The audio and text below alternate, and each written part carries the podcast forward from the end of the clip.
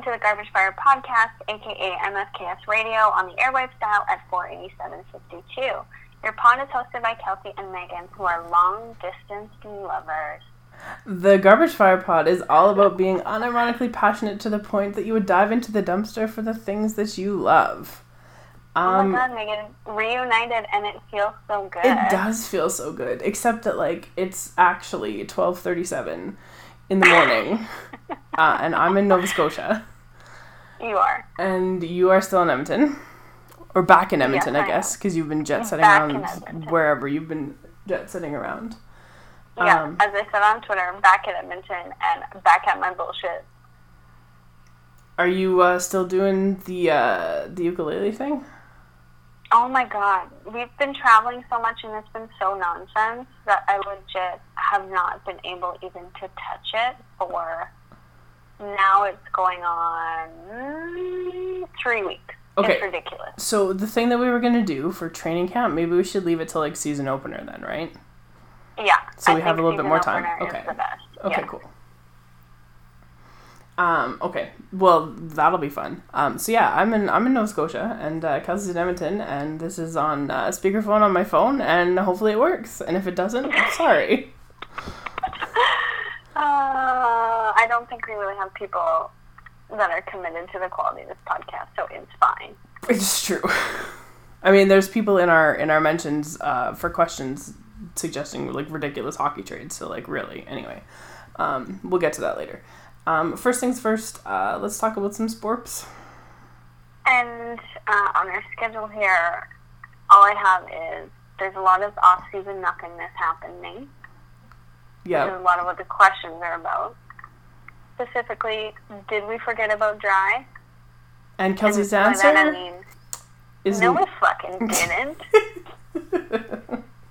like how oh, could we could never. no, no, we could not. I think maybe the Oilers did. Yeah, I don't know what's happening there. It was so funny to see people updating like rumors on Twitter, and there, specifically there was one. I think it was last week where some guy was like, "He turned down this money," and you're like, um, "You have ten followers on Twitter. I don't think you have an insider into what's happening with this deal." No. Um, A lot of hearsay happening. tons, and uh, who knows? Who knows what's gonna happen? I'm Um, so tempted. Like I did that thing on Twitter. I was like, everyone should send love letters, and I'm trying to like tweet at him, like, please sign. We love you. And he has his DMs open on Insta, and I'm like super tempted to just be like, hey, what's up? like, what's happening with this? um, he's got probably open DMs. DM. Whoa, whoa, whoa, whoa, whoa! Time out, time out. He has open DMs on Instagram, and you haven't already been blocked from sending him too many things. Oh my god, how dare you? You know I'm a passive aggressive communicator of love and affection. Something like that, yes. Um, if if these if these people we ever talk, we talk about ever listen to this, we're just it's gonna be mortifying for both of us. yeah, I've made my peace with it. Yeah, I suppose I probably should do the same. Cause like, I mean, really, like let's be real here. If you search for Taylor Hall on Twitter, um, my profile pops up next to his. Um, which really is probably the most jealous I've ever been in my entire life. But like that also means that if he ever searches for himself on Twitter, which I feel like he probably does, because you know they do those things, um, he's seen that and is maybe probably a little weirded out by it. Um, I don't know. I think it's all part of the job, is it not? Maybe I don't know. But like, if you're listening, buddy, let us know. We'd love to have you on the show. And then and then Slide we'll stop. our DMs. But like, we we've also promised if we get Taylor Hall as a guest on this show, that'll be the last show. So if you want us to stop talking about you, you know what to do. or if anyone listening has any connections. Avery. and you and you really want us to stop doing this, you know what to do. Yeah, work your magic, make it happen. Um, is that all we got for sports? I think so. Uh, other than I'm assuming that you're watching baseball and following Aaron Judge. Yeah, a little bit. Um, it's been tough because I've been traveling, and we'll talk about that in just a minute. Um, but he hit his 36 home run tonight, and uh, yeah, it's been good. He's been in a bit of a slump. The Yankees aren't playing very well. Their pitching sucks right now. Um, but it's okay because baseball's still fun. Can you still be a winning team with a shitty pitcher but amazing hitters? Um, sort of. I think, I think more often than not, you lose a game because you run into good pitching. Right. So in order to counter good pitching, you have to have good pitching. Um, and I was talking to my dad actually last week because, of course, he's a Yankees fan too, and we were talking about how they're not great right now. And uh, he made the comment that in baseball, unless you're really, really good, like the Dodgers right now, or like really, really bad, um, you'll win. Every team will win about a third of their games, and they'll lose about a third of their games. And then it's what they do with that other third that sort of determines how well they do and how good they are. Right. Because I mean, baseball they play so many games, right? They play like 162 in a season, so like you're gonna that I think that seems fair. You're gonna lose at least a third of them, Right. regardless. I mean, I think even the Dodgers are probably gonna lose close to a third, and they're very very good.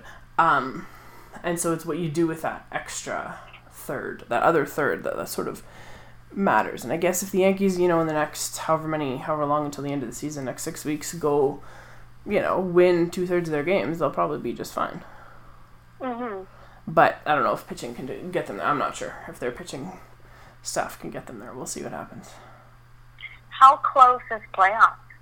Um, usually, I want to say the regular season I think goes now until kind of like the first week of October ish, Okay. and then the wild card game is kind of at the end of that first week of October, and then the divisional series, the the league championship, and then the World Series. And so like last year, I think I want to say that the Cubs, um, the Cubs and the Indians, their uh, game seven I think was on November the second or the third. That's a longer season than I'm going to say is necessary. Um, well, yeah, and I mean it, but they play so many games, right? Because they start like end of March sometimes, like right at the end or early April, hmm and then it goes yeah till November. It's just too many games, man. It is, it's a lot, and I mean if you're a committed baseball fan, that is a lot of games. That's a, like even NHL like 82 is way too many. Yep. So I can't imagine doubling that. No, it's it's it's definitely a lot. Um, but yeah. So anyway, okay. I don't know. I, I don't have any other sportsy things because uh, yeah, like I said, I've been traveling. Isn't it so freeing to not have to watch or think about sports? It's kind of nice, yeah. I'm not gonna lie. Especially to not like, well, there's bigger things to argue with people on the internet right now, but um, I don't know. It's just it, ah, it's so nice, man. It's just so freeing up a lot of my heart and my mind. I don't feel tense. Oh, it's a beautiful thing, feeling. But tell me about your travel. Um, so like I said at the beginning, I'm in on Cape Breton Island in Nova Scotia. Um, hmm in a small town called Mabou, um, on the western side of the island, just south of Inverness. And um, it's wonderful, and if I could just stay here forever, I might. So, what is so wonderful about it specifically? I like small towns an awful lot, and I always kind of have.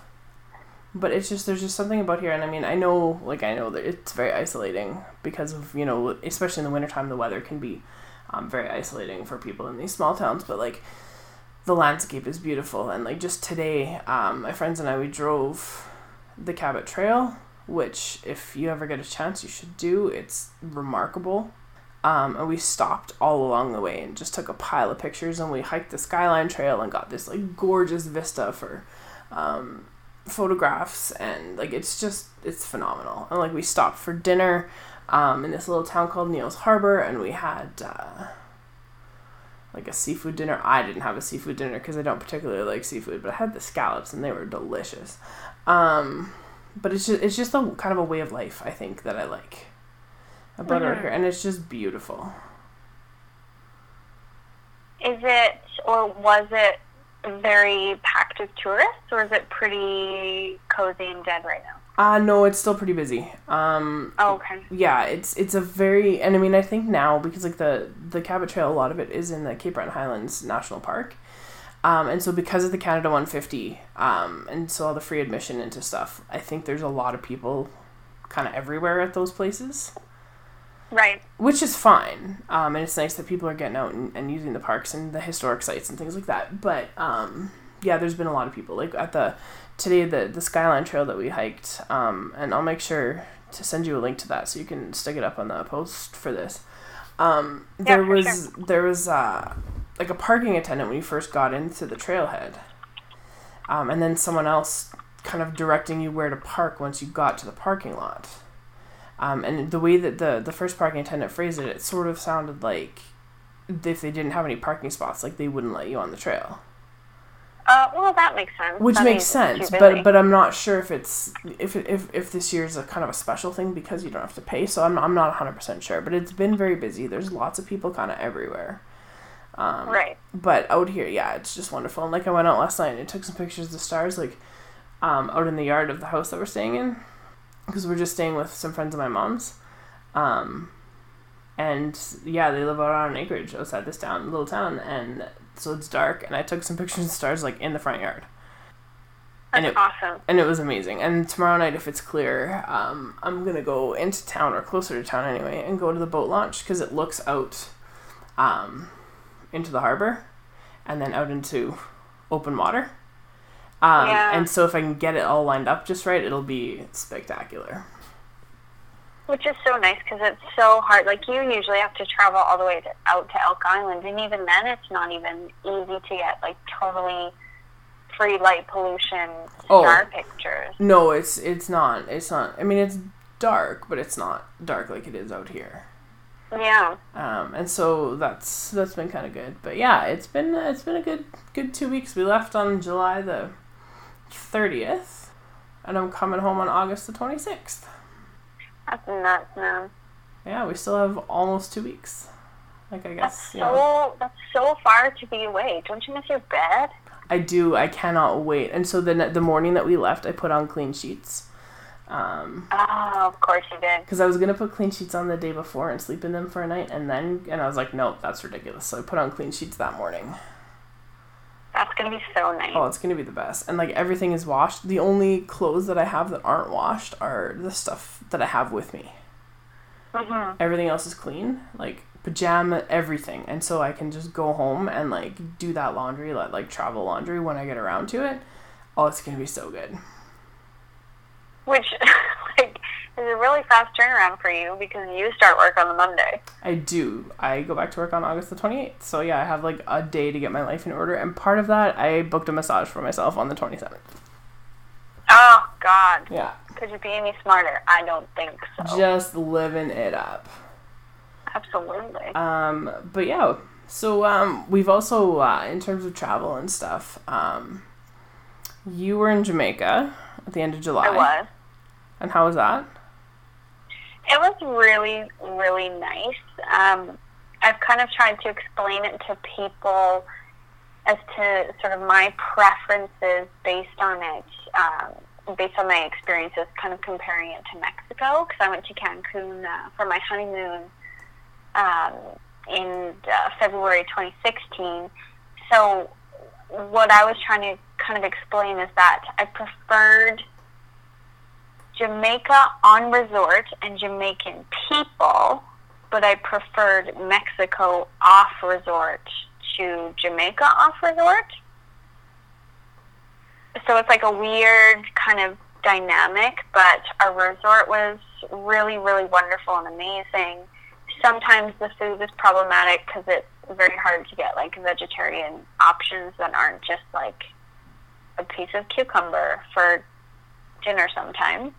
Um, but uh, the ocean and the beach was wonderful. The weather was hot as fuck, but we were there for a wedding, and the wedding was beautiful, and we got to spend a lot of time with the family that we were there with, and it was just real good, man. It was it was real nice.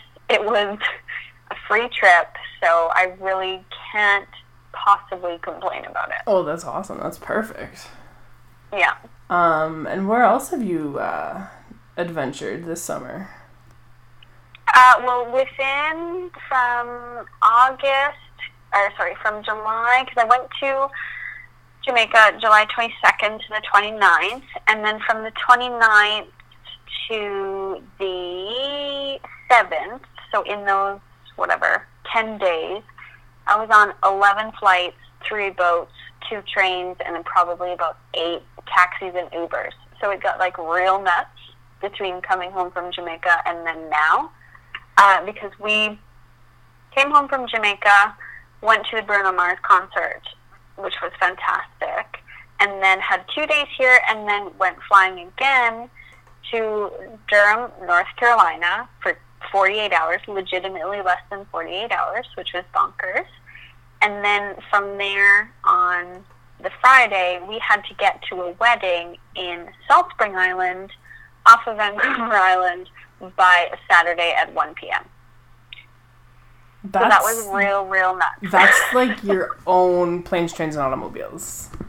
It a hundred percent was, and the only travel part of it that did not work or did not work out was on our way to North Carolina because there's this huge storm that didn't do anything but was hanging over New York, and all of the connections and flights were grounded in Newark, JFK, and LaGuardia. So we had like a shit show of being rescheduled onto flights that were canceled to being rescheduled to canceled. And then just ended up flying to Cincinnati, which is just like a wonderful airport of dreams and magic because they had vegetarian food and plug-ins and it was empty and good bathrooms and Toronto's airport just fucking sucks, man. It just fucking sucks. It really does, yeah. So that was that was real cool and um, it was exhausting but really fun. Um, we went to Duke University because my husband was doing um, a course there for his sports medicine um, studies that he's doing for the next year. So that was really, really neat because Duke and Durham, I did not expect this, or I guess North Carolina, is like all forest. Oh. Which I don't know what I expected, but it's like legit, legit forest everywhere. Like, did you expect maybe like more, um, more farmland or? Yeah, I because I I thought of it as like I don't know. Does it count as the American South? Well, kind of, I guess. But it's like it's getting that- there. It's getting there, right? Like it's, I think South Carolina definitely definitely would, but it's just like a I don't know what I expected, but I didn't expect that. And like Duke itself, the neighborhood is actually called Duke Forest because there's just trees there that are naturally just like four stories tall, and they're it's every piece of ground that isn't a house or a tree or a sidewalk or a road is legit forest. It was just nuts, but it's also land of spiders and bugs, and I super didn't appreciate that. Right. And then And I saw my first cockroach, which was real exciting. Oh god, cockroaches. The first one I ever saw was in Australia. It was dead, thank God. Um, it was giant, and I it was on top of like a wardrobe in this room that I was staying in, and I was like, I am not sleeping in this room. Yeah, it really wasn't cool. It was about the size of a Kinder egg. Oh, gross. Like, not that width, but like the length. Oh, And then spiders everywhere, which I'm super not crazy about. And the Airbnb that we were staying in, there was a spider on the last night in like the corner of the little kitchenette. And I was like, Chris, I'm just gonna walk out of the room. There's a spider in that corner. Do your business. And it was like every time Chris tried to hit it, it would legit jump three and a half feet, like launch itself and jump away from him. And I, I almost had a breakdown and died. Wasn't cool, man. yeah. I um I killed um well I didn't kill I captured a spider the other night, um, and put it in like a container, and then we put her in the forest. Um, You're much braver than I. Well, she was really big, and the reason that we had to move her was because she kept making her web from like the door frame across to the railing to the stairs to go down from the apartment. Um, hmm and so, as part of the, our travels, um, my friend Riva and I, who we've talked about on here before, we drove out to to Boston, and then up to Portland, and then we took the ferry from Portland um, across to Nova Scotia uh, to see our friend Shauna, who got a job in a small town called Shelburne. And so that's why we're out here. And so Shauna's with us right now, and we were traveling around for however many days was our plan. Like I think the three of us together, I think it's like ten days or something. Um, and we were like, how big is that spider web gonna be when Shauna gets back? After oh my god. 10 days. So we moved her. We called her Charlotte, of course.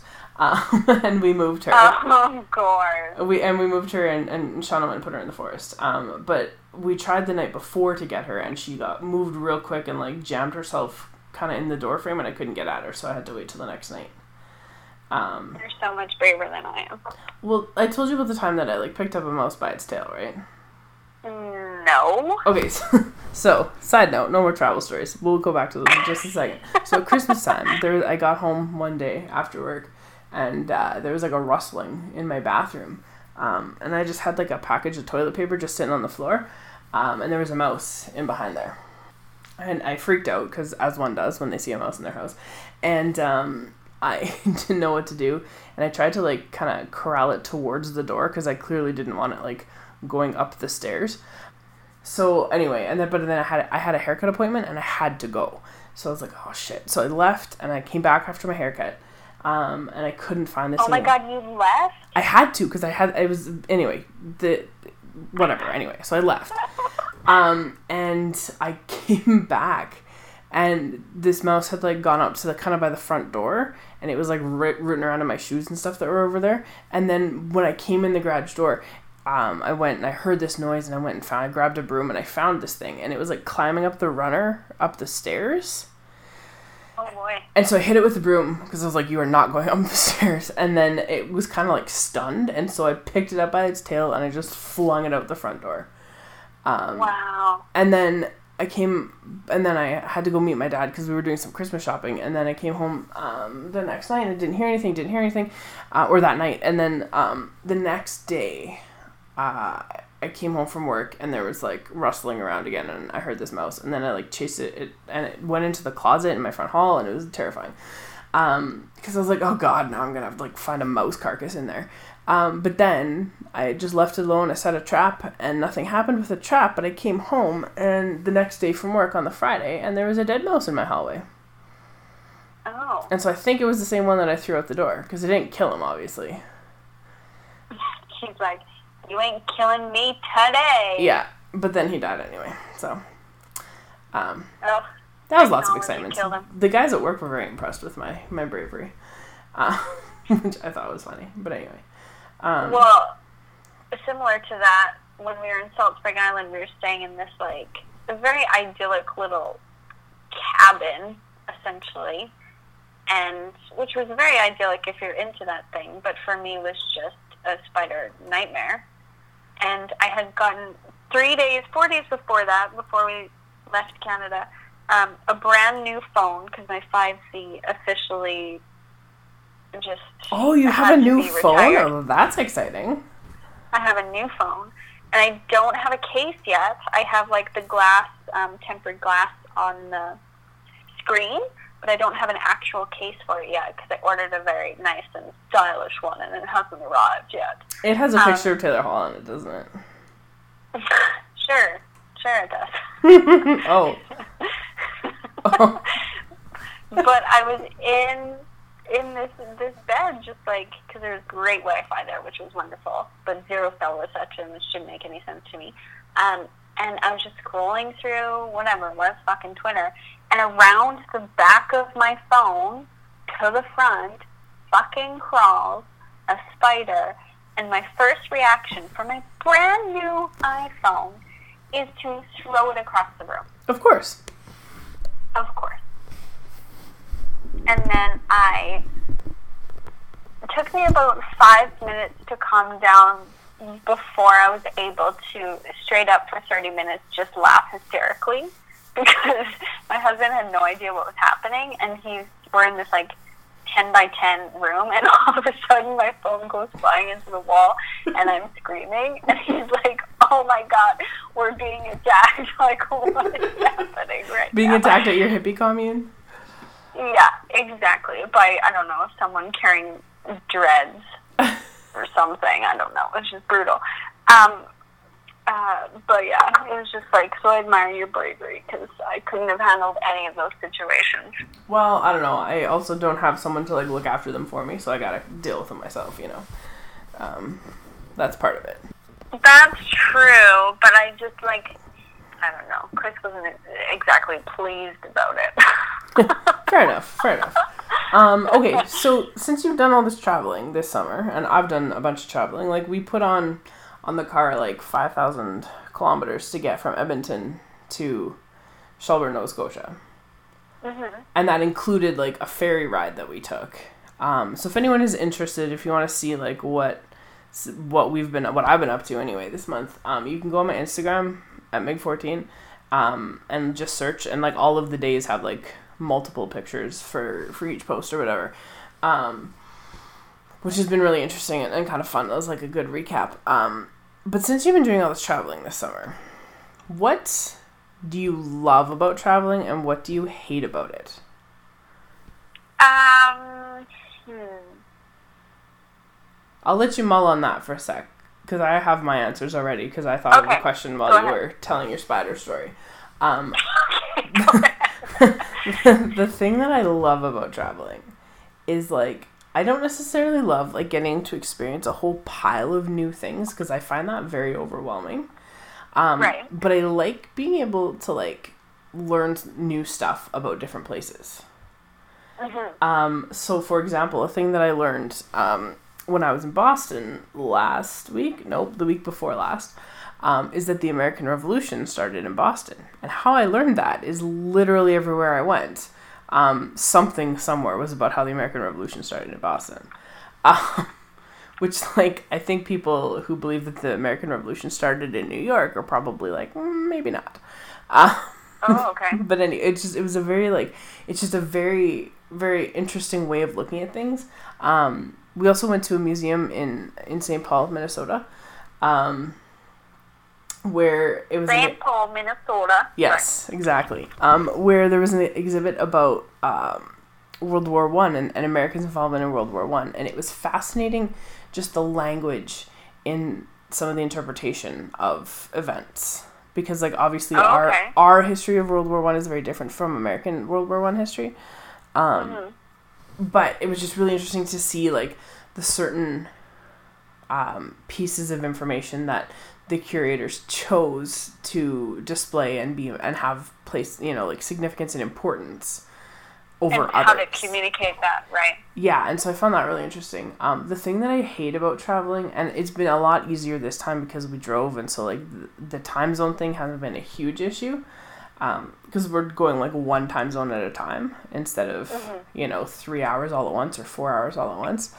Um, the thing I really hate about about tra- uh, traveling is like is time zones, to be perfectly Yeah. honest, because like and it's been really interesting now that we're out in, in the Atlantic time zone because it's three hours ahead and like I forget and so like I'll text somebody at like eight o'clock in the morning here and they're like oh shit it's five o'clock in the morning I'm like I'm so sorry Yeah. and vice versa right like I'll get you know people are like texting me and I get I'm getting texts at like three in the morning which they don't wake me up whatever but still and then people are like why aren't you answering I'm like because I'm in Nova Scotia leave me alone Yeah, for sure. um, and so sometimes that's just tough. And also, like, you know, just even to be in touch with, like, my parents or whatever, it's just the timing is hard. And I found that too when I was in Ireland. Um, hmm so what about you? What do you like and what do you, what do you love and what do you hate? Uh, what I really love about travel is uh, similar to you, just the, the freedom to sort of pursue knowledge about something that's absolutely new to you. Like, I thought it was really interesting um, to maybe this is, you know, a naive thing to do, but Chris and I don't really do a ton of research about the places we're going to. We like to sort of discover what, as we get there. So, like, really not knowing about North Carolina, like, actually what it looks like and what it feels like. And I, I really like that because it allows you to really experience a place in a sort of unbiased way. Uh, but when I'm somewhere new, I usually am following Chris around the country, usually. Um, and that means a lot of my exploration happens alone. So I really like to walk places, and I really like to experience art and culture. Um, and I feel like that's a really interesting way to um, understand uh, a culture and a society. So, like at, in North Carolina, what I did with my day is I went to the Duke uh, Museum of Art. Oh, cool! And that that was just really interesting to see what kind of collections that w- they would have, and to really be impressed by the extent of it and how well endowed their arts program is because I expect it just to be really a sports school. Right. But they had pieces there that were from like first century BC, and an extensive, extensive collection that really surprised me. So, it, like that's you know that's a little bit um, of a very specific thing about that place only. But then we we walked into town and saw um, how the tobacco district is really a big part of their downtown, and that's something that they're proud about. And you know, it's just like kind of the things that you get to experience with really fresh eyes. Uh, it's really what I like to do, and that's what I really love about travel. What I really hate about travel is uh, I like, as I said, kind of like using a home base and like walking around and experiencing things as a, a, a resident or as a citizen. What I hate is that part from the train station or the airport or whatever where you're getting to your home base. Like when you just get to the new place and like you really have zero orientation whatsoever. Okay. I hate that. It drives me nuts. It makes me so stressed. It makes me really uncomfortable because I just feel super vulnerable. Because especially when you're in an airport, guaranteed, like in Raleigh, 99.9% of the people on that plane from Cincinnati were residents. Yes. Like no one else is there and doesn't know what's waiting for them on the other side of the plane. Right. Okay. And I really don't like that immediate, like full immersive part about being an outsider and like finding a taxi and like getting to the place that's your home base. That all freaks me out. But once I'm in the home base, I love that. See, and that's the thing with like the road trip style that we're doing. Like on the way out, um, we spent one night in every place until we got to Boston. Then we spent 2 Mm-hmm. Um, and so every day was like that. I know, and uh, yeah, I really don't like that. At times it can be nice because you're just like constantly on that phase of discovery, so you don't really have that time to be like, oh, where are we going now? Because it's just what you've been doing for five or six days straight. Yeah. But ugh, I just I really don't like. Well, that. like one of the things we discovered um, on day two, I guess, yeah, day two, um, was the world's largest buffalo statue Ooh, um, very excited. in Jamestown, North Dakota. Um, this thing is like 26 feet tall. What? Like it's giant, and I think it's I can't remember or 36. I don't know. It's huge. Anyway, like it was so tall that when I stood underneath the chin of the buffalo, my head, top of my head, didn't actually hit the chin. Um, Nice. Like it was huge. Um, It's rare for you to be like a short thing. Yes, exactly, right? And so so that was kind of cool. But like we just happened we saw the sign as we were driving through because we stopped to get some groceries. Um and we were like, "Oh my god, we have to go." Like we have to go see this thing, right? And so we went to see it and, and whatever and and stuff. And so like we kind of discovered like some of those things, right? Um which is kind of fun. But like that the yeah, like getting to your hotel or whatever like because we were doing it every day, every day. So when we finally got to Boston and we got in on the Thursday night, we went and found a place to eat that was not far from where we were staying, and then we parked the car until Saturday. Yeah. And it was so nice to like explore the city in a different way. And so we did like one of those hop on, hop off tours. And so we got to see all kind of the highlights. We had tickets for the baseball game that night, and like it was the Red Sox and the White Sox. And let me tell you, that was like probably the worst matchup I could have been interested in watching. But like to go see a baseball game at Fenway Park was just unreal. I always find that seeing sports things in in a in a different arena than your own, you know, quote unquote own, is like a really cool experience. Like I don't care if I'm a fan of that team, but to experience like you know sort of that hidden culture, those hidden norms of what it is to be a, a different city sports fan.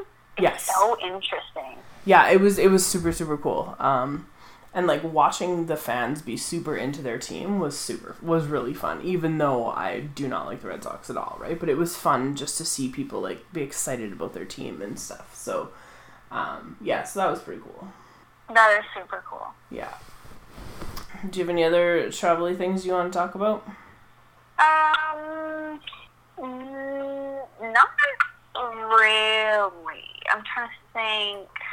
There's just a lot of weddings. Our weddings are done now, so that's like such a freeing feeling. I'm so like getting over weddings. Yeah, I uh, I haven't had to go to a wedding in quite some time. The the house that we're staying at right now, it's like I said, it's with friends of my mom's, and this weekend, um, all of the kids were home, um, and they're all like, well, I say kids, but they're all like my age ish, um, but one of them lives in Edmonton, one of them lives in Valleyview, Alberta, uh, and then one of the girls is in Toronto, and the other one's in Halifax, and um, they were all home for for I can't remember whose wedding it was that all four of them were home for, um, but one of the one of the the sons in this family he had three different weddings this weekend that he was like. I know it's not. he was in he was in one as like a groomsman and then he was like I don't know what he was doing at one of the other ones and then one he was just there as a guest but like it was just he was very very busy he got in on Thursday um and then we got here today is Monday I think right is it Yeah. Monday yeah so that's the other part about road trip travel that's really hard it's like knowing what day No, of the week that's- it is That's just summer vacation that I've been saying since July or June 30th. I don't know what fucking day it is anymore. Um, so we yeah we got here then on Sunday like afternoon, and he got back here like Sunday evening, um, and I don't think he'd actually been here that whole time. Wait, he's like actually committed to being and attending all three weddings? Yes. But this is the thing that is interesting again, like talking about like learning about places and stuff, is that normally weddings like in our experiences weddings are like on Saturdays, right? Because it's on a weekend and whatever. But like one Yeah. of the weddings that he was part of was on a, oh, was on Friday.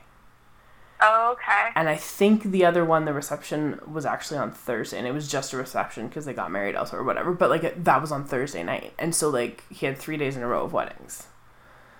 Oh man. Yeah, which is a lot. I had three in six weeks, and it was supposed to be four in six weeks, and I thought that was overwhelming. I can't imagine three in three days. Did someone not get married? Is that is it a scandalous story? no, Oh, that's again. no, it's mm, Chris's cousin, but Chris just couldn't make it because of a work thing, and it was in Kelowna, and it was just too hard to try to get us both there and, and figure out the travel with his work because it was just changing so much last minute. So it really sucked because it was uh, family, and we don't really see the Kelowna family a lot, but we just couldn't we just couldn't figure it out. So Oh, okay, that's fair. a little bit of a bummer, Yeah. um, but not not much we could really do there. Okay. Um, do you want to talk about your garbage thing? Oh my god, I'm garbage for so many things right now.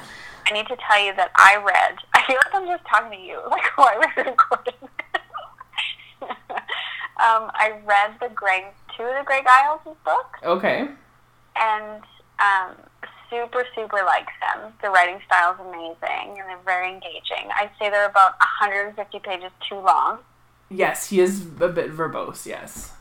and what's his nuts the main character is a lawyer slash mayor but also kind of like a detective and like does things that i don't think any responsible parent would ever do um, so that's a little bit frustrating at times Yeah.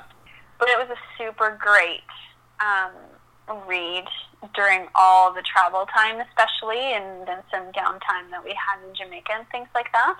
Um, but also because of all the time I was on flight, I don't have um, HBO at home. Uh, I don't watch any HBO shows.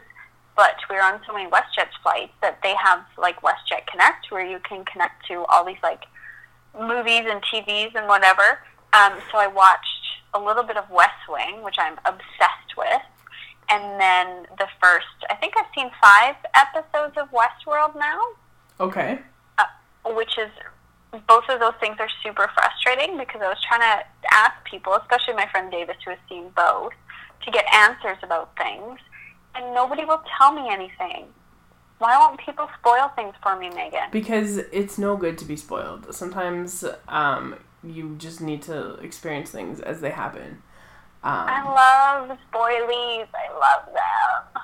Yeah, I I mean it depends for me on spoilers. It depends. I always want to know what's happening on The Walking Dead before I watch, um, because I need to know if I can finally stop watching the show. Okay, so you're looking for that shoe dropping moment to prepare yourself mentally, emotionally, etc. Yes, so that like if my favorite character dies or whatever, or like if something awful happens and it, like it's just too disgusting to carry on, I just won't watch anymore. Um, and I just want Right. to know ahead of time. Um, but I'm like that, but like for everything. But but for other stuff, see for me for other stuff, there's certain things I don't want to know, right? And so like I just have to kind of roll with it. And that's true. Like for when we went to Dunkirk, like I went in like super fresh, fresh eyes. Didn't read anything. Didn't read reviews. Same with Baby Driver. Like I just wanted to experience that. But I feel like with TV series, is I always, I don't know. I have an addiction, man. So I've started West Wing, only a few episodes in. Started Westworld, only half in, and then went on a real tangent because Peaky Blinders was added to Netflix, and you know, I'm almost thinking like if there was an FMK right now between Cillian Murphy, Taylor Hall, and Draisaitl, I honestly don't know what I would do. I'm gonna keep that one on file for next time. Uh, That that that is how serious I am right now. It is absolutely a fantastic, intense show. I cannot get over it. I watched the two seasons on Netflix in like four days. okay. and I just I just don't know what to do with myself now. Like I don't know what to do with. I'm I'm I finished today at like six p.m. and then just laid on the floor till eight o'clock because I didn't know what to do. I love it. I love it. That's fantastic. So what's so And good? then I was like, What's so good well, about it? I just need. Oh, I don't even know where to start. It's a period piece, which I love. Any period pieces, give it give it to me. And I'm quite like an Anglophile too. So like anything about England historically, like man, I'll I'll, I'll lap that up for sure. Um, but this series is about uh, gangsters in 1920 Birmingham, which kind of is a soft spot for me because uh, Chris's grandparents uh, immigrated from Birmingham too. So it's like a we've been there and we spent some time there, and his family still lives there. All his cousins and uncles and all that are still there. So it's like a little bit of a soft spot to like hear those accents and things like that. Um, but uh, it's just Cillian Murphy is just oh he's a god.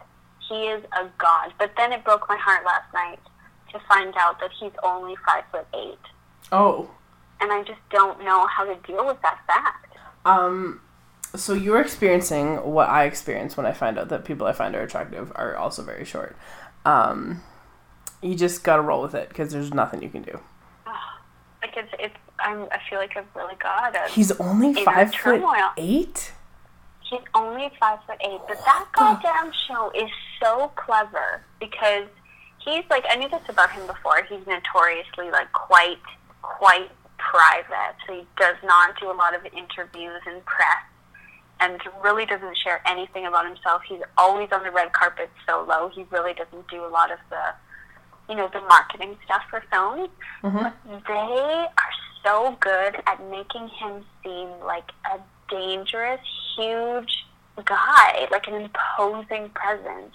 That to find out that he's that small is really shocking to me. Interesting. And I say small, like not to criticize it because I'm five three, like I'm extremely small. But I- it it just surprised me because they frame him in that way on the show. Like he looks like he's huge. Of all the other characters, he's the tallest brother in the family. Like it's just Okay. it's so it's so interesting to me how they've done that. It's a really cool show. Um, him and his family, the Shelbys, are the Peaky Blinders, and they're a gang named the Peaky Blinders because they sewed razor blades into the peaks of their sort of newsboy hats so that they could rip them off and slash and um, potentially blind people in a fight. Oh my god. Yeah, so it's real intense. Um, season one especially is quite violent. Season two wasn't really but it's real good drama. There's some real good romance in season two that was surprising, and it's just like I, I really feel like I'm on a serious like withdrawal right now. I see. Interesting. I've I've I've heard from other people that I should watch this, and I'm like, yeah, yeah, I'll get around to it. Um, so I think you'd really like it because there's a lot of sort of really subtle history stuff that even I don't think that I truly understand the context of it because some of it's dealing with um, like IRA stuff because they're they're in Birmingham but they come from Irish descendants. okay.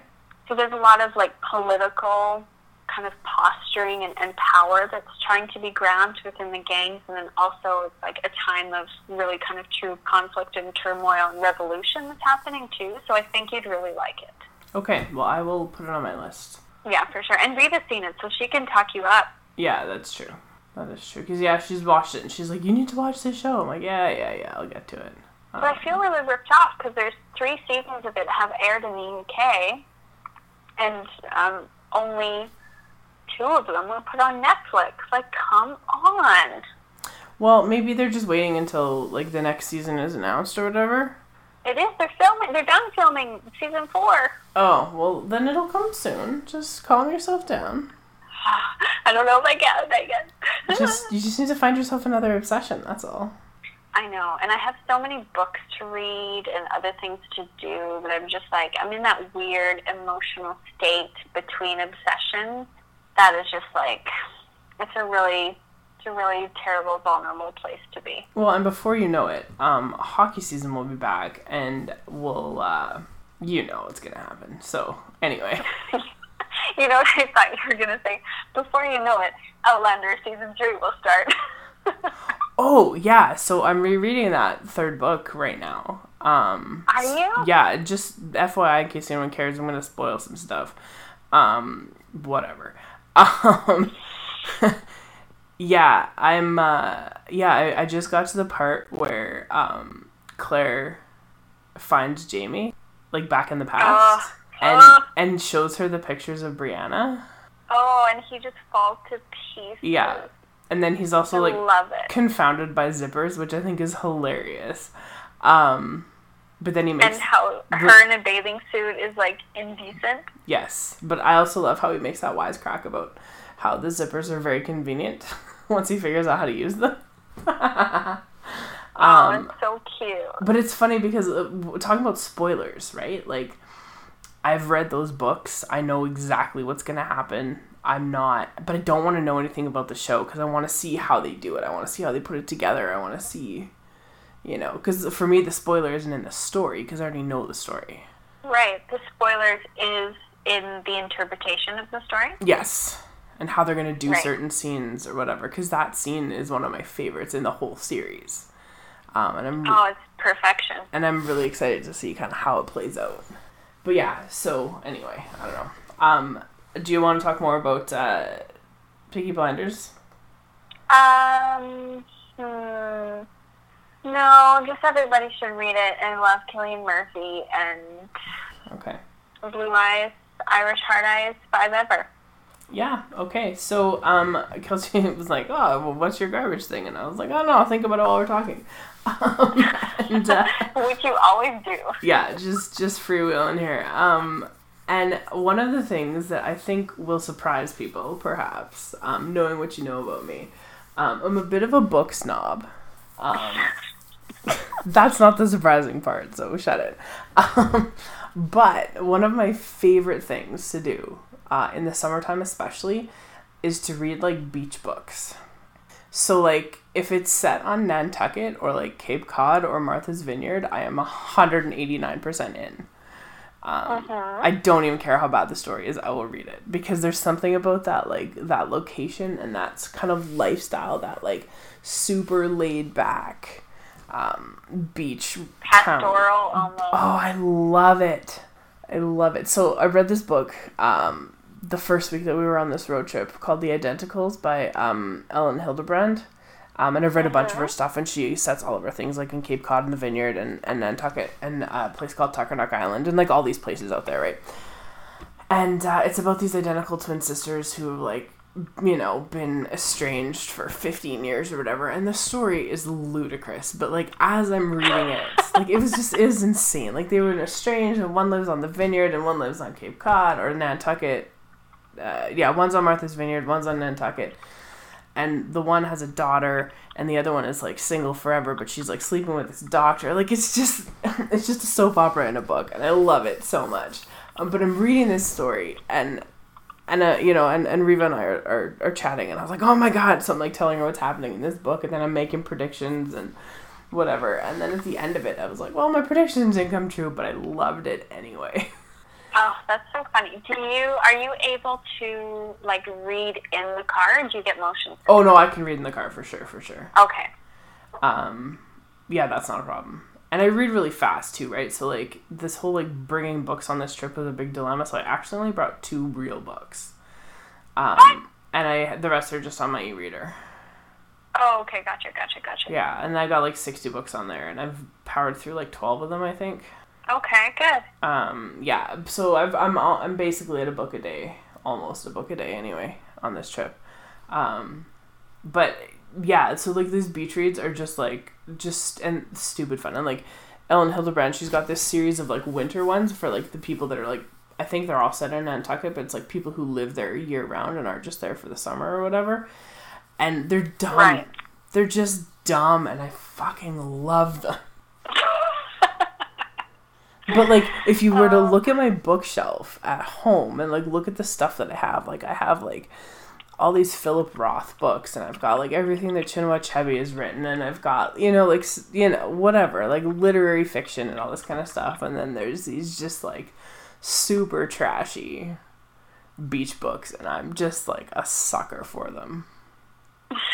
They like I just I love them so much and I don't really know what it is because she's not an especially great writer either. Um, and I like her stuff more than most other things that I've written, but I have a book on my e-reader called like The Beach House by someone else. And I don't know, it's fabulous. just like I don't know what it is about them, but I would just want that somehow. I think it's like me and my obsession with books that are about old houses with secrets. Maybe. Maybe for There's maybe it's like something. There's something so elusive and mysterious about it that you have to. You have to. You have to find it out. You have to experience it. You have to live it. Yeah, maybe. I don't know. I'm not sure. But anyway, it's just I think it's really funny because like again, people who know me, this would shock them. Yeah. That this is like something that I I kind of live for. Um So would you debase yourself enough to go to like Harlequin romance? no. No. No. No, I still need like some, Erotica's not your thing. I need some semblance of like legitimacy. Do you know what I mean? Ooh, shots fired. Like the books that I read, the books that I buy in the bookstore are all in the fiction and literature section, right? Like I don't I don't really Yeah. venture out of that. Um so no I don't go into the romance section. I'm not a big fan of like mysteries and thrillers either, so I just kind of avoid those. Oh, love that shit. Um, but anyway, I just it's just really funny to me. And so like as I'm reading this book called The Identicals, um, I said to Riva, I was like, I would watch the shit out of the Lifetime movie based on this book. Like oh my it, god, would, write it. like write it would be it would be on my PVR forever. and also we cat well I cast it because like Riva of course hasn't read it, and I definitely cast Chris Pine in it. Oh god. oh, of course you do. oh man, he'd be perfect. For me now, like Chris Pine is dead and Cillian Murphy is all I'm living for. Um. He's been replaced. Wow. I feel like I just felt our friendship die a little bit. well, speaking of that, I finally read Wide Sargasso Sea. it's terrible. It's super terrible. I hated every second of it. I like the premise of it. I super like the premise. So if you're not aware, it's essentially an imagined prequel to one of my favorite books of all time, which is Jane Eyre, and it's about um, spoilers, I guess, whatever. Um, the the real quote unquote story of how Bertha or Antoinette came to live in Rochester's attic, and I super hated every single second of it. How come? I felt like it felt like fanfic. Okay. It wasn't well written. It at times was so convoluted that I couldn't actually decipher the voice of who was speaking the story to me. And at first I was trying to figure out, okay, is that a function of the story because, you know, Antoinette's beginning to lose her mind? But I, I really don't think that's what it was. And according to Jane Eyre, you're really supposed to feel like there was some reason and purpose and perhaps sympathy or some you're supposed to feel something about this decision that Rochester made to bring her to England and keep her locked up forever. And yet they didn't even talk about in the book what what she did to deserve locking up. Like Right. it was just it was so bizarre. It was so bizarre and I was so disappointed So by it. But I got you- it for a dollar at a used bookstore, so Okay, so if you had never read Jane Eyre yes. and you had just read Wide Sargasso Sea, do you think. It would be utterly incomprehensible. Okay, that was looking at me because I've read it too, and I mean, I, and I really like Jane Eyre as well. Um, and I was just curious what you thought because I feel like with a book like Wide Sargasso Sea, like you need to have that previous knowledge.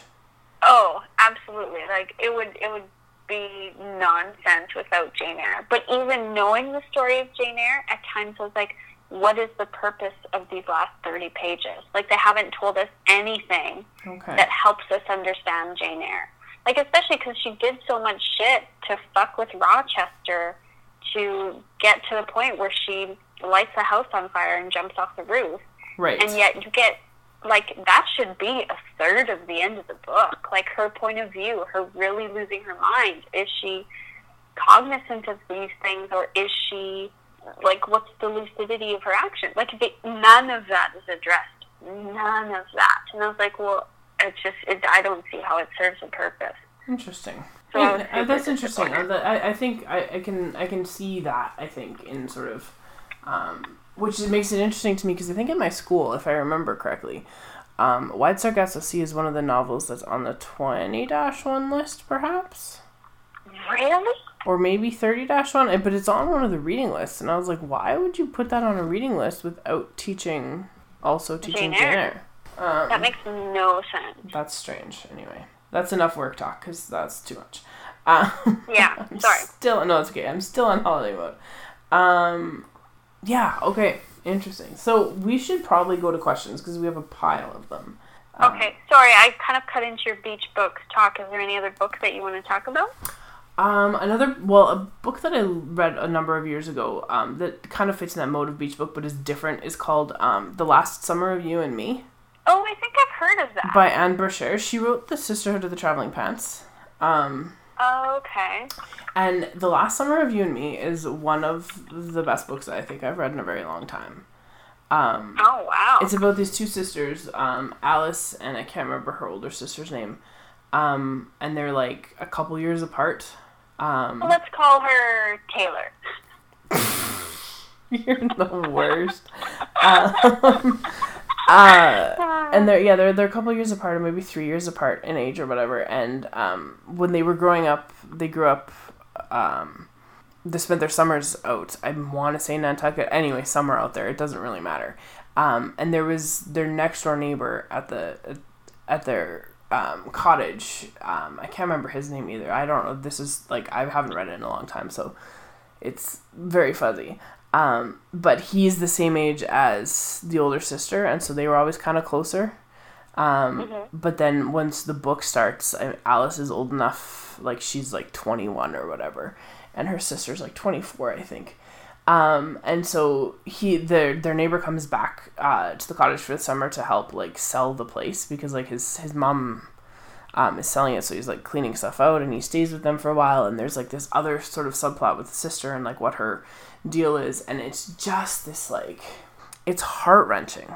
Oh, wow. It's just I- and I, every time I read it, I cry. Um, like every single time, and I read it like kind of on a yearly basis in the summertime, and it's just like it's not a happy light beach read, but like there's something about that setting. Maybe that's what it is. Is like like you with you and your houses with secrets. Um, Yeah. Maybe for me, it's like the setting, right? And, and, and I'm interested in how the setting affects the people. Um, and I found that on this trip that I'm on, especially being out in the Maritimes, like you find how the setting affects people, and it's even in simple things like when you see pictures of houses from like Nova Scotia, New Brunswick, um, Newfoundland, with like the wood siding and the paint is peeling and the wood's all weathered, and like there's a specific aesthetic that kind of comes with that. Um, Right. I've noticed that there's a lot of people here uh, in their houses who, especially like people who are living right on the water, they've resided their houses with like um, you know, like cement board siding or aluminum siding or whatever, you know, so that they don't have to repaint them every year. And it, it still, like, there's these communities that we've gone through are just idyllic and they're beautiful, but, like, there's something about, to me, that aesthetic that's off. hmm Because it's not that sort of traditional pastoral kind of feel. And maybe that's what it is about these books. I don't know. But I love that book. And if you haven't read it, you should read it. Because I think you'd like it. Yeah. I'll add it to the list. But my question is like, you say you reread it and it makes you cry every time. Yeah. Why? Why would you? Why would you reread a book that's emotionally destroying? Oh, because it's very worth it. Um, I But reread what books. makes it worth it? I reread books all. It's a very cathartic feeling for me to read that one Okay. and, and cry about it. Um, because Alice goes through this like really interesting change, um, and I like it. And, and and because she goes through this change, and be, her sister's name is Riley. It just came to me, um, and Riley also goes through a fairly a fairly significant change, and and the way that that kind of plays off of each other, I think, is really fascinating. Um, but like I reread also often like Bridge to Terabithia by Katherine Paterson. Right. I, I don't know if you've ever read it. I haven't. Um, No. that I watched the terrible movie. It oh the book is a million times better. Um, the uh, I cry like a baby every time, Oh wow. and it is a children's book. um, and I reread it often as well. It's on my my Kindle right now. Um, I paid for the ebook of it because like it's just it's beautiful. Um, and I do that a lot. I'll reread things that that will make me sad, or I'll watch things that make me sad. I do it all the time.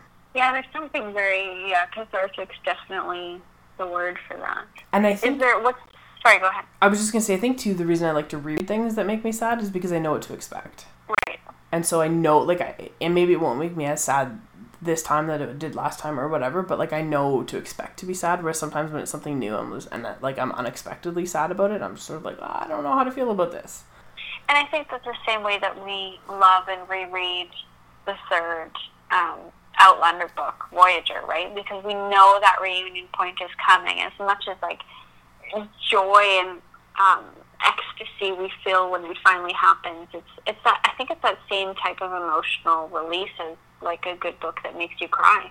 Yeah, absolutely. Um, Is there a movie that you watch that always makes you cry? um, oh, I think Legends of the Fall makes me cry. Okay. Um, kind of in the middle bit there, not so much at the end, because I don't think it's supposed to make you cry at the end. Um, but I always cry when I watch that one. Um, I usually now I cry when I watch Fast and Furious Seven because of Paul Walker, so that's a thing. Of course. Um, But I think you're supposed to. I think so too, and they did like a really good job at the end dealing with it. But like, yeah, it's it's sad. Um, I'm trying to think what else that I watched that makes me cry. Like, Saving Private Ryan at the end makes me cry hmm every time. Um, Goodwill Hunting, uh, that scene. Spoilers if you haven't seen it, it's 20 years old. Get over it. Um, that scene in uh, in Sean's office where he's just like, Yeah. "It's not your fault." Like I just lose it. I can't. I can't. Uh, and Shawshank Redemption usually makes me cry a little bit. I can't handle the Brooksy scene out in the world. Yeah, I if it's ever on TV, we're just like watching it casually. I I actually have to I have to leave the room. I have to go somewhere else for those, you know, seven minutes, and I I cannot I cannot handle that. Everything else I'm fine with except for that. So I used I taught Shawshank Redemption in summer school, and I teach it all the time. in my I teach English Story Dash two, and I said to my kids, I was like, okay, discuss this this point here. It's like, is the Shawshank Redemption the movie, not so much the book, but the movie, the way it's framed, is it a love story? And we had a very interesting conversation, and I maintain one hundred percent that it is a love story. Between I don't. It's not a romantic. man and his rock chip.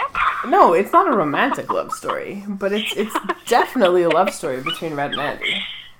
Yeah. Um, because that ending scene when like Red's narrating his journey down to Mexico or whatever, and then he gets, you know, he gets there and he sees Andy and like the look on Andy's face, like it is a love story in all of the ways, and it is a beautiful love story. Mhm. Um, but yeah, we had a very some very interesting conversations about it. But that ending always kind of I get a little choked up at that ending because it's That's like cool. it's happy, but it's like a happy catharsis, you know. Mhm. Um. So yeah. Okay. Do you want to get to uh, some of these questions? Yeah, sure. We've got a lot. We do have a lot, and this is good. Thanks for thanks for helping us out, guys. Oh, people came through in a friggin' pinch. I tell you what. They sure did. Um. Okay. So. Okay. Let's start with this one. Here, Amanda. here's the first one that I see is from Tom. Okay. our good buddy Tom, and he says, if you were to do another book club, what book would you choose? Um, Um, do you want to go first? well, I feel like we should do The Great Gatsby because we've talked about It it a would be so easy. Because it would be really, but we've talked about it a lot, so I think it would be nice to have like a cohesive conversation about it, maybe. yeah, and I wouldn't have to reread it. Me I know neither. Exactly what happens in each of the nine chapters. a terrible party, and Yeah. uh, yeah, I think I, I just think we should because we've talked about it so many times. Yeah, we could. I, I would definitely love to do one about Jane Eyre. I think it's a fantastic book. Um, I'd also like to do one about, um, oh, what the frick is it called? Why am my brain farting so hard right now? That one book that we both bought. Oh, that Salman Rushdie one. Yeah, because I was reading the back of it because it's next on my list uh, after someone gave me um, Joseph Boyden um, Wenjack. Okay. So that's, that's what I'm going to start reading tomorrow. But I finally just read the back of it, and it's like a really neat science fiction book, which I think would be interesting departure for us to do. Yeah. Okay. Let's do that. I like that idea. There you go, Tom. Yeah. That's what we'll do. We'll we'll make a list. Do you have suggestions, Tom? I'd love to hear what you would like us to do. As a, it'd be really interesting for us to both read something for the first time and then discuss it. Yes, that would be actually pretty interesting. Um, so yeah, if you have any suggestions, if, or if you want to hear us talk more about books, uh, let us know. We could do that. And if you even listen to the last three episodes, uh, I'd love to know that too. Um, okay, so on our, pff, okay, so many questions. Um, okay, let's just. Um, Are you going off your replies or our actual tweet? I'm going off of our actual tweet. I'll go back to our reply, my replies in a minute. How about that? Okay, Okay. sure. Um, we'll start down at the bottom with okay from Amanda, good friend Amanda. She says, "What about Jagr? Why doesn't any GM love me? I mean him." Um, I think because Jagr's old is why he hasn't been signed. I think he will be signed, but I think it's going to be like close to training camp or once camp has started. Yeah, I think so too. And I think also um, because there wasn't a lot of like crazy trades and things happening this year, I think a lot of teams are really playing it safe. Yeah, I think so too. It seems like they've got a lot of their rosters already under control, and there's only like there's very few free agents left to go. So I think it's it's just a weird year for that. Yeah, I think that's I think that's probably a fair assessment. I, he'll play somewhere next year for sure. Um, Oh, I just sure, yeah. it's I just don't. Yeah, it might not be for as much money as he's wanting or whatever, but he'll. I'm pretty sure he'll have a roster spot. Um, also from Amanda, why is Leon still not signed? This is stressful for me. Stressful for you. Stressful for us as well. Um, Oh, I'm having stress dreams about it. oh Jesus, is that what they're calling them these days? Um, Oh man, um, I just I don't know. I think I think both sides are playing hardball a little bit, but I still maintain that the Oilers don't want Leon even for just next year to be the highest paid player on the team. I think that's the reason. yeah, that makes sense. So And I think who knows? it's just like it's just a power dynamic thing people have to work out and negotiate, and it's just for whatever reason taking a long time for this one. Yeah. Um, Amanda also wants to know book recommendations for the rest of the summer. Um, anything that we've mentioned except for the Wide Sargasso Sea, probably. Uh, Yeah, I wasn't nuts about that. I really liked the Greg Iles books. That was a good recommendation from. Um, I read this other one called Moriarty. That was a very cool premise, but really shittily executed. So I would not recommend that one. oh, that's unfortunate. Yeah, and it makes sense because it was written by um, this guy who's mostly a TV writer, so it actually would work amazing as film, but it super sucks as a novel. Um, that's all I got. I, I, I just feel so disappointed by how little reading I've done. My book stack is still 12 books high, and it's really starting to freak me out. Because you don't have a lot of time left and you have a lot of books to read? Yeah, and I've like really failed. I always I feel that way too. I always set myself very lofty goals for how many books I'm going to read in a year, and I always I never meet it. And I should just like set lower goals and be less disappointed. I don't know. Well, I don't know why I thought like I'd get all this stuff done where we I literally wasn't home for three weeks. Like that was Yeah. bizarre. Yeah. Um, Amanda also wants to know elephants or hippos. Um, the only answer is elephants or GTFO. The only answer is elephants. That's just it. Questions? No? Okay. Um, um, Amanda also wants to know why do hockey players wear jorts? Um, this is an interesting question. I don't know, but they need to stop. Because Canadian white boys suck at fashion, Amanda. It's what it is. Pretty much, yeah. Got no style, got no flow. Just I don't know what to say. It's real disappointing. She also says there. No, really, I'm just really confused by the jorts, and we are too. We don't get it. Um, but her They're best. not comfortable. They're hot. They are. They really are. Um, but It's her just not a good look. her best question of the week uh, is as follows. And yes or yes, uh, with a picture of Phil Kessel, of course. Um, this is the best Cup Day celebration ever, and the answer is yes, because Phil Kessel, on this picture of himself with the Stanley Cup, has a bunch of hot dogs. In the Stanley Cup, just ready. Yeah, just ready to go. M- maybe Steve Simmons wants to join him. Um, God, he's a fucking legend. they can have a hot dog. I mean, Phil is the best, I think, because there was there was that tweet where he broke the internet um, with uh, the what he was supposed what he thought he should be doing on the day that the U.S. got like pumped in the World Cup because they didn't invite him. Yeah. Uh, and then there was there was that, um, and then he just answers questions just so well. And then hot dogs with the Stanley Cup, I think, like just incredible. Amazing. Love it. Like Phil, has, Phil has mastered the art of telling someone to go fuck themselves without actually saying it out loud. It's like the the pinnacle of subtweets. It really is. It's super, super is. Um, Jess asked us a more serious question, and I think we should talk about this really quick. Um, she says, "Do you or can you bring up this Nazi nonsense in social studies in the new school year?" Oh, a hundred percent. Absolutely. You'd be absolutely wasting your job and opportunity as a teacher if you don't. Yeah, I think, and I think it's important to provide some context for kids. I think it's important to um, give them, you know, as much information as you possibly can, um, Mhm. and as unbiased as possible as well. Yeah, and- we've talked about this before, especially in our early episodes about like why we love our job, and a lot of that comes from there's there's there's a trust that students place in you to ask you the hard questions and trust that you'll try to give them answers Yes. that that they can understand and um, social studies is great for that because it allows you to really think about complex issues that are happening at the moment and for for this issue especially sometimes it it can be quite scary um, Yeah. I imagine especially for for students of color of Yeah.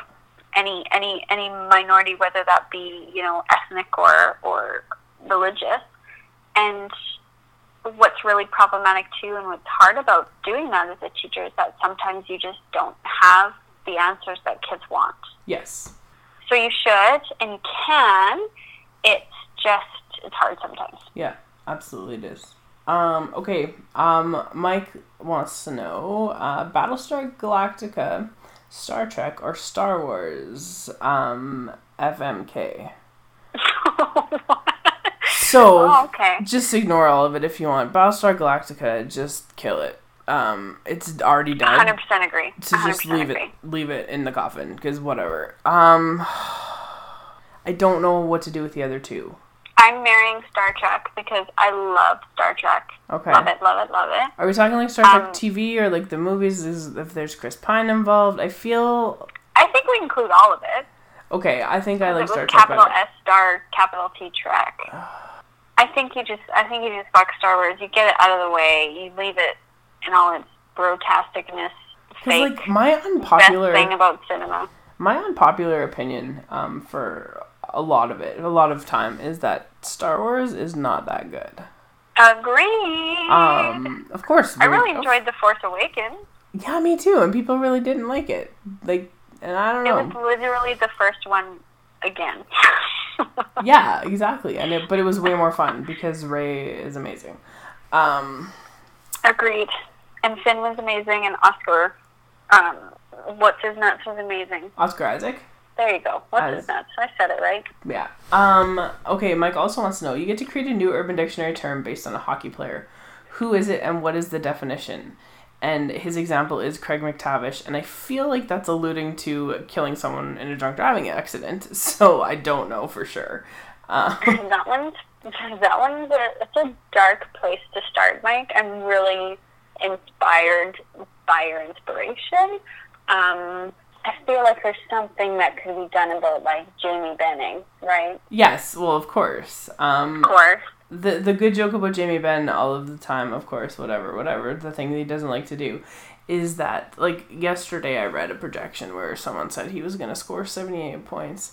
Um and someone was like, actually it'll be sixty eight and he'll owe you one and I think that's really funny. Which is a debt you will never collect. no, that's super funny. Yeah. There could be something about like um, kesseling, you know, like I'm having a real kessel meal, something Yeah. like that. Yeah, something like that. Um or if you like win the lottery, you could call it Taylor Halling. Oh my god. No, that's an adjective I could get down with. Awesome. There you go. I I don't know. I got nothing, guys. That one I don't know. Anyway, I made you speechless in that. yeah. It's also two o'clock. It's also two o'clock in the morning. So we're gonna wrap That's this true. up. I'm sorry. Re- no, it's okay. Reasonably quick. What do we got here? Um. Oh, Tom also wants to know. Oh God, no. Yeah, we'll get to Tom's question, and then we'll do Amanda's other question. Okay. Tom wants to know if you had to make a fair trade of one Edmonton Oiler for one Calgary Flame, who would you trade? And then we got some answers from people. Uh, Luke Gazdic for Connor McDavid. Um, Oh my god, that was Amanda, wasn't it? no, that was uh, my buddy Clay.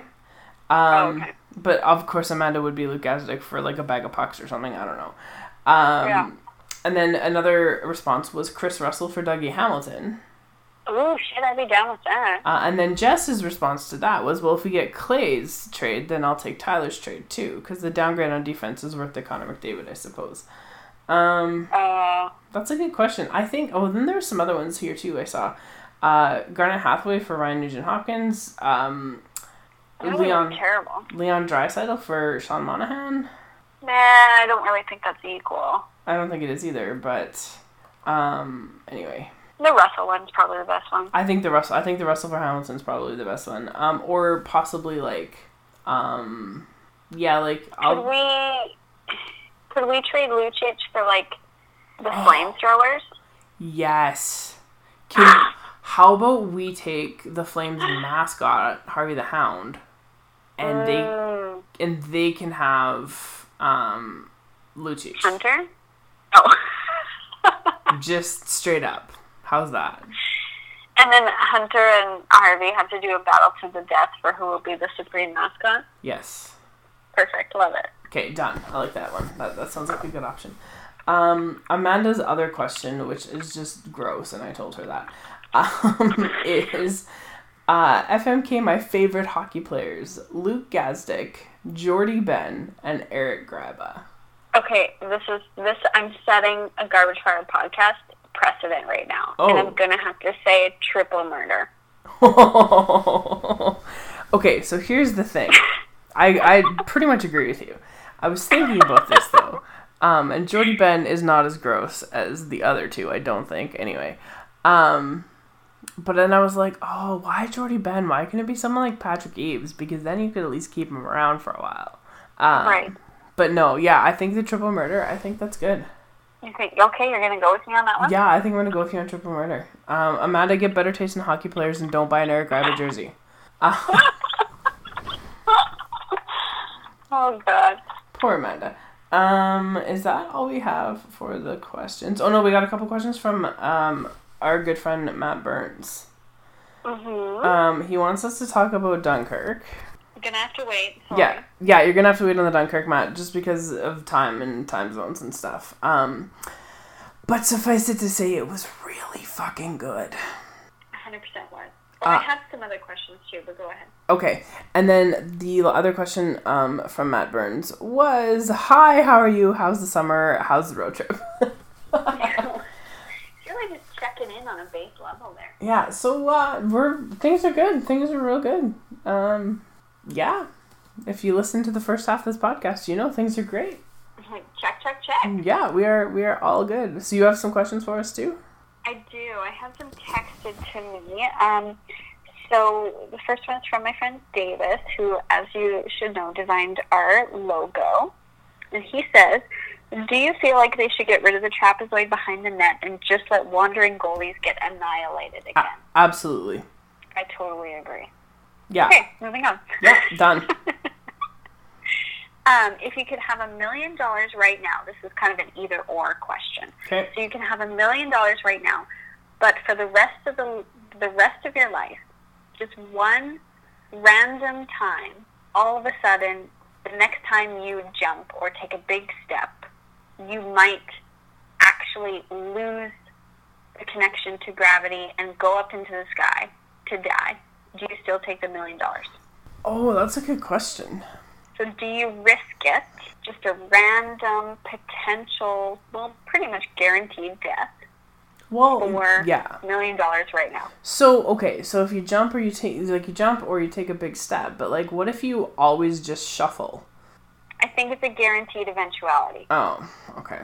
Yeah. Because it's like if there's a way around it, I'm in on that. Oh, I don't know. I don't know.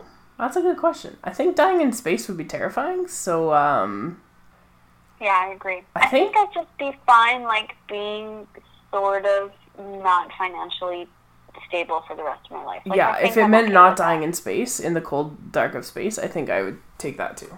But to be honest, would kind of prefer, based on, like, Dunkirk, dying in space than drowning.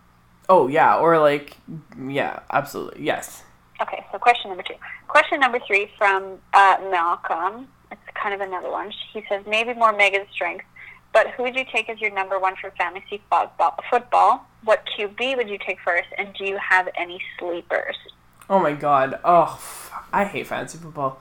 Um, I mean, that's not true. I used to play and I used to like take money from people, but anyway. Um, uh, I think. I mean, I think you're f- okay. So who would I take first? I don't know. Probably a running back. Uh, either running back Okay. or wide receiver, but probably a running back. Um, and I don't really know who, and I haven't really been paying a lot of attention to what's going on. Um, because of reasons and travel and stuff. Um, but I think yeah, I think taking a running back first as your first pick isn't a terrible idea. Um, I think if you can get yourself a quarterback like I don't know, like Matt Ryan or Tom Brady or Aaron Rodgers or guys like that, you take them. Like if you can get them, take them.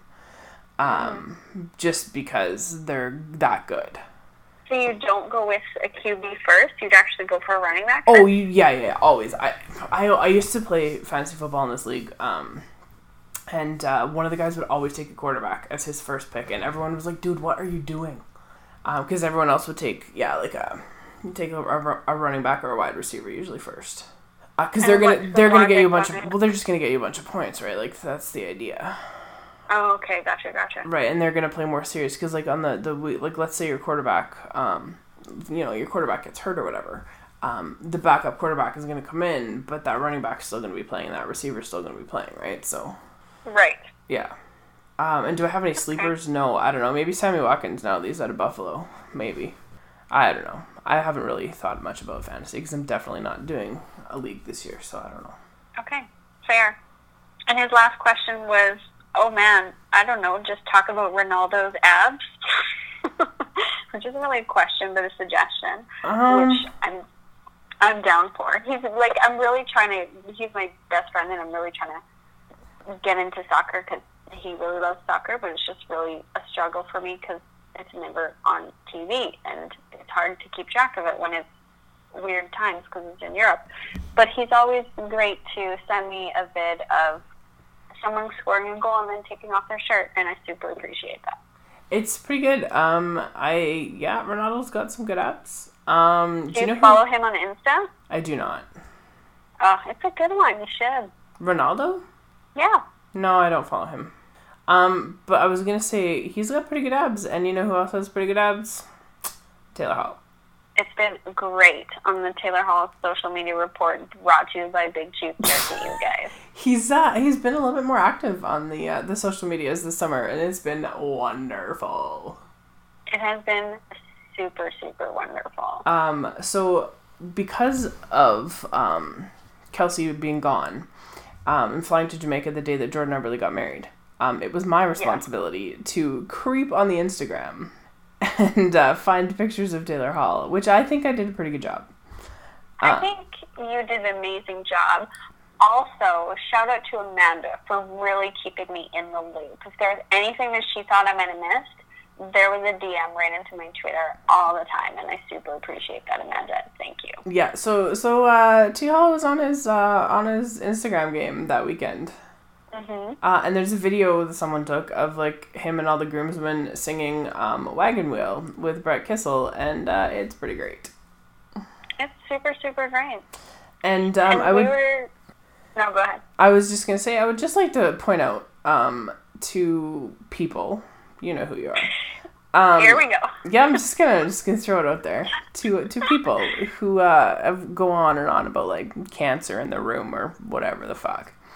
Um, you'll notice that uh, Jordan Eberle got married, and uh, Luke Gazdic was at his wedding, and Ryan Nugent Hopkins was in the wedding, and uh, Taylor Hall was in the wedding, and Darnell Nurse was there, and Matt Benning was there, and uh, Connor was there. Connor was there. Maroon was there.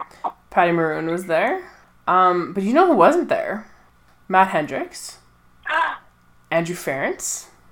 oh my God. Um, yeah, just gonna. Lucic. Yeah, Milan Lucic not there. Um, also, interestingly enough, uh, Jason Strudwick was the MC at this wedding. Um, but I'm just gonna leave those notable absences there in the forefront of your minds. Very, very compelling argument, Megan. Yep, do it again. So it's been an exciting summer. It has been an exciting summer. but we are quite devastated to realize that uh, Taylor Hall is not going to be at the BioSteel camp. I know. That's just, that's such a bummer. It is a bummer because Avery was supposed to go, and there was gonna be I don't know. Anyway, anyway, one of these days we'll find out what's up about that. Yeah. I said We earlier that it's because he spends too much time on Instagram, but then Kelsey pointed out that Tyler Seguin is at Biosteel, and so that's clearly not the case. And he's one of the captains, so Yeah. that can't possibly be true. Yeah. Oh, and guess who's not a captain there? Oh, Connor McDavid. Hmm, hmm, hmm. Oh, what? Uh, oh, that was way too much sports um, for this non-sports podcast. Um, Yeah. so 100% agree. although speaking of sports, I do have something because I don't think I've told you this yet. Um, on our way back from our adventure um, back home, we are driving back through the states partially um, to shorten up some of our driving days instead of going through northern Ontario. And uh, one of the places that we're stopping in the United States is uh, Green Bay, Wisconsin. That's going to be so awesome. And I'm Are you able to see anything? Uh, well, I might maybe convince Reba to uh, take a stop at uh, Lambeau Field. Oh, very fun. um, because the atrium will be open and I can go in and cry again, um, like I did last time I was there. but uh, yeah, it wasn't really a hard sell to convince her because I was like, well, okay, if we do it this way, then the drive we go from Green Bay to Duluth, the drive's only like six hours, and then Duluth to Winnipeg's Right. only like six hours, and so it it kind of shortens up some of those last few days, which will be nice. Um, but yeah, so we get to go to Green Bay, Wisconsin, and I texted my friend Erin and told her, and she was like, "Will Clay Matthews be there?"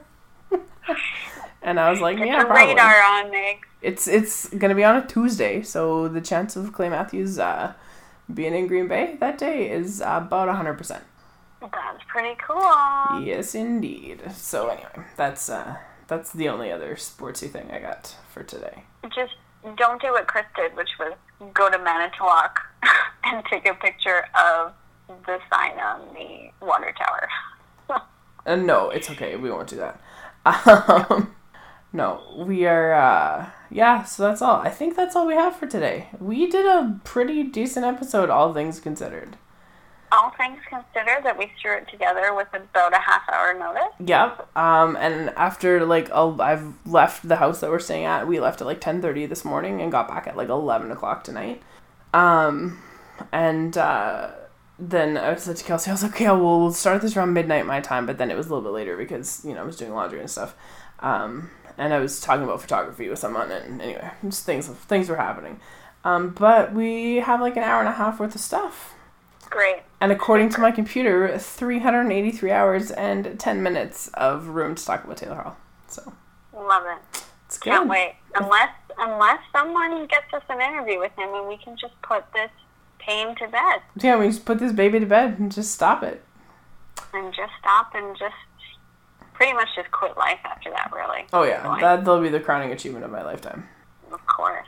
Um, okay, so thanks you, uh, thanks you, who talks like that? Thank you guys so much for listening.